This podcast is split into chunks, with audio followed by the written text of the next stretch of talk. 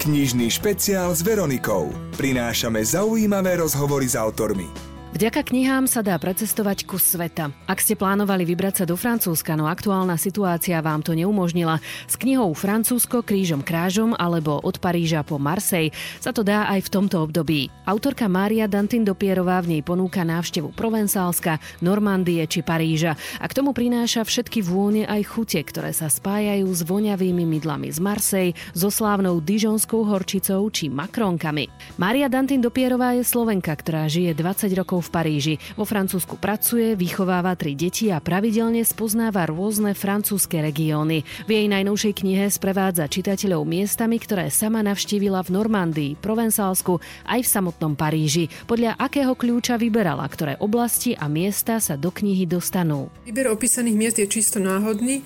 Sú to miesta z našich rodinných dovoleniek, víkendov, jednodňových výletov do okolia Paríža. Miesta nemajú žiadnu časovú chronológiu ani geografickú logiku. Sú v knihe zoradené zhruba tak, že jednotlivé kapitoly idú od západu cez juh smerom k severu Francúzska. V knihe sprevádza čitateľa miestami ako Marseille a približuje výrobu voňavých mydiel. Spolu s autorkou sa čitateľ vyberá na návštevu múzea porcelánu a spoznáva príbeh horčice z Dijonu. Maria Dantin o knihe hovorí. Vo Francúzsku každé miesto, každý región nesie v sebe nejaký symbol, či už cez architektúru, prírodné úkazy, osobnosti alebo kulinárstvo. A tento symbol, ten dar, ktorý svetu ponúka, vlastne napomáha k vytvoreniu zvedavosti na dané miesto. A ľudia žijúci na ktoromkoľvek mieste vo Francúzsku sú naň pyšní. Ako napríklad v Remeši sú pyšní na kamenného aniel na katedrále, vedia o ňom rozprávať, obyvatelia z dediny Flavini alebo mesta Vyši dávajú známym do daru bombóny vyrobené v ich meste, vedia rozprávať o ich ich výrobe, pôvode, počiatkoch výroby, tradíciách. Tieto symboly sú oporou turizmu celej krajiny, národného turizmu, aby každá dedina, každý región dokázal vyvolávať túžbu ho naštíviť. Pre mňa osobne táto kniha odrazom toho, ako ja vnímam Francúzsko. Je to priblíženie môjho vyše 20-ročného objavovania a spoznávania tejto krajiny, môjho nadšenia z toho, čo na cestách po celom Francúzsku nachádzam. Z mnohých príjemných chvíľ sa snažíme si spraviť zvyk, ale v živote sa väčšina z tých pekných chvíľ deje len raz a treba vedieť si tú chvíľu vychutnať, prežiť ju vedome, vedieť sa však s ňou aj rozlúčiť a ja všade kam prídem, tak mám potrebu si vytvárať zázemie, hoci to je iba na 2-3 dní a potom písaním tie chvíle si tak nejako podvedome predlžujem a uchovávam. Pridáva aj niekoľko miestnych receptov. Aká chuť sa jej vždy spája s francúzskom? Možno ku každému miestu, ku každej chvíli by som priradila inú chuť. Chuť sliviek do mesta Ažon, chuť gaštanov do oblasti Ardèche, citrónovú chuť do Mentonu. Keď si predstavím chuť Francúzska ako krajiny. Asi ako prvé mi napadne kačacia pečienka s kvalitným bordo a chuť kremového syra a čerstvej bagety, citronového zákusku alebo zákusku s jadovou penou alebo gaštanovým krémom. Ako vznikla spolupráca pri dizajne knihy a obálky? Ako vníma celkový dizajn a ilustrácie dnes, keď má knihu v rukách?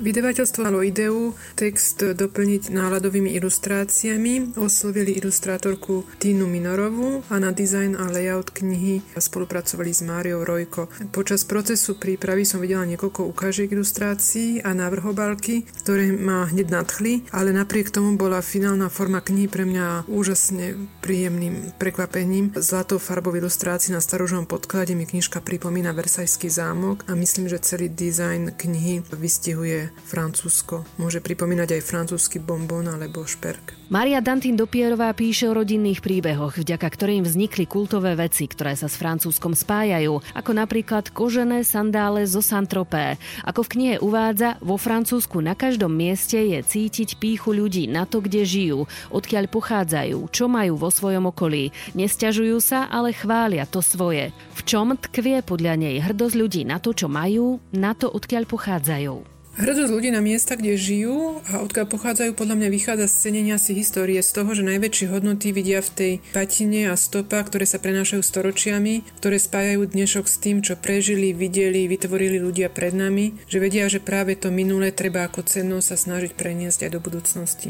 Pri návšteve Francúzska nechýba ani stretnutie s Parížom, mestom svetiel. Ako píše Mária Dantin v knihe, na Paríž nikdy nie je veľa času. Ako vníma ona sama Paríž dnes, po rokoch? V čom je je jeho kúzlo napriek všetkým aj nepríjemným udalostiam, ktoré toto mesto za posledné roky zažilo. Paríž je veľkomesto, ktoré má svoje problémy, ale je to stále mesto, ktoré je nesmierne bohaté na históriu, či už architektonickú, literárnu, umeleckú. Je to svet plný mikrosvetov, má svoju celkovú atmosféru a náladu, ktoré sú zložené z nespočetného množstva nálad a pocitov.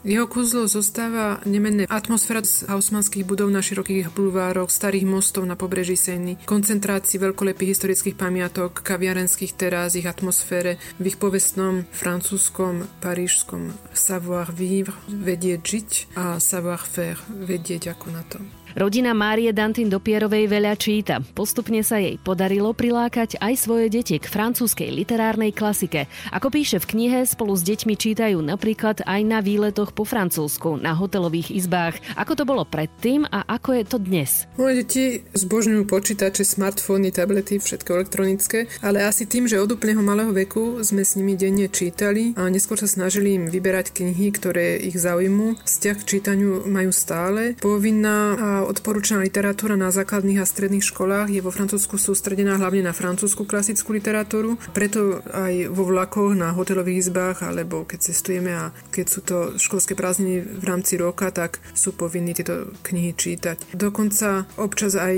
ešte sa nám podarí im podsunúť nejaké knihy, ktoré ich zaujímu a, aj starí rodičia z Belgicka občas vyberú knihu, napíšu pohľadnicu s venovaním a deti či už z rešpektu alebo zo zvedavosti, ale tú dorovanú knihu prečítajú. Ak by sme si mali predstaviť ich domácu knižnicu, ako vyzerá, aké knihy by sme v nej našli a ku ktorým knihám sa rada vracia Mária Dantin. Veľmi túžim po veľkej dubovej knižnici na mieru, ktorá by vyplňala všetky obyvačkové steny od zeme po plafón. Však realita našej knižnice je taká, že síce zabera polovicu obyvačky, ale knihy sú v nej naukladané príliš bez skladu, nátesno v niekoľkých radoch za sebou, zvislo aj vodorovne. Keď nejakú knihu hľadám, tak ju hľadám niekoľko hodín. Deti majú každý svoju knižnicu v izbe a ešte my v našej spálni máme na zemi naukladané také kominy knih knižnici mám veľa aj slovenských knižiek, hoci už čoraz viacej kupujem aj v elektronickej forme a čítam cez čítačku, ale niektoré knihy chcem a mať aj v klasickej papierovej verzii. V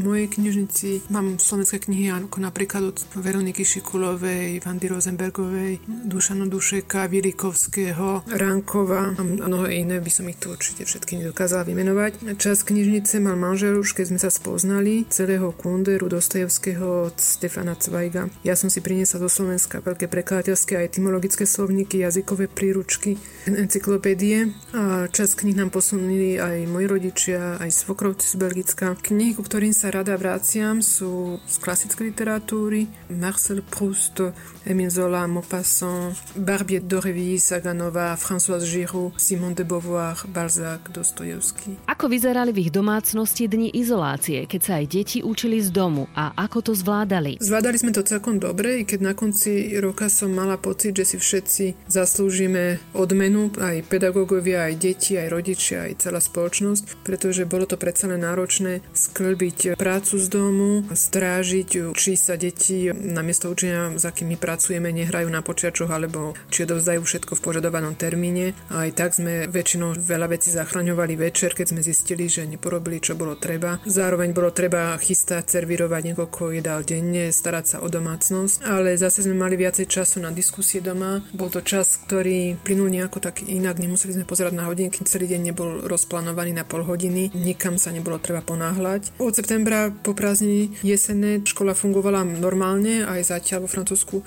vyzerá to, že bude fungovať normálne, hoci situácia sanitárna sa zhoršuje. Ja stále mám možnosť pracovať z domu, len raz alebo dvakrát do týždňa idem do práce. Za bežných okolností možností veľa a radi cestovali. Pri obmedzených možnostiach cestovania prešli aj na nejaké virtuálne spoznávanie krás Francúzska, napríklad virtuálne návštevy zámkov, hradov, múzeí či galérií. Zostali v kontakte s týmto kultúrnym svetom a miestami aj vtedy, keď ich nebolo možné navštíviť osobne. Virtuálne sme neprešli nejako viac rôznych miest ako zvyčajne, ale vyhľadávala som miesta, ktoré boli otvorené a po dvoch mesiacoch prísnej karantény na jar sme začali znovu objavovať Paríž tak inak veľa peší, vyhýbajúca metru autobusom a chodili sme na miesta, ktoré sú zvyčajne preplnené turistami, kam inak nechodievame, ktorým sa vyhýbame a viac sme na týchto miestach mohli vnímať architektúru vo vyľudnenom meste. Chodili sme na prechádzky do okolitých lesov pri Paríži, ako napríklad do Fontainebleau sme niekoľko túru robili. Chodili sme do opáctiev, zámočných parkov. V lete sme boli v Provencálsku, ktoré bolo tiež v júli vyľudnené a mali sme ho možnosť vidieť inými očami ako počas našich predošlých dovoleniek. Precestovať z domácej obývačky kus Francúzska. To sa môže podariť vďaka knižnej novinke Francúzsko krížom krážom, ktorú napísala Mária Dantin. Knihu vyhrá jeden z našich poslucháčov. Sledujte knižný špeciál s Veronikou aj na stránke jemné.sk. Knižný špeciál s Veronikou a Pantarej. Pravidelne najemných. Počúvajte ho aj v podcastoch na jemné.sk.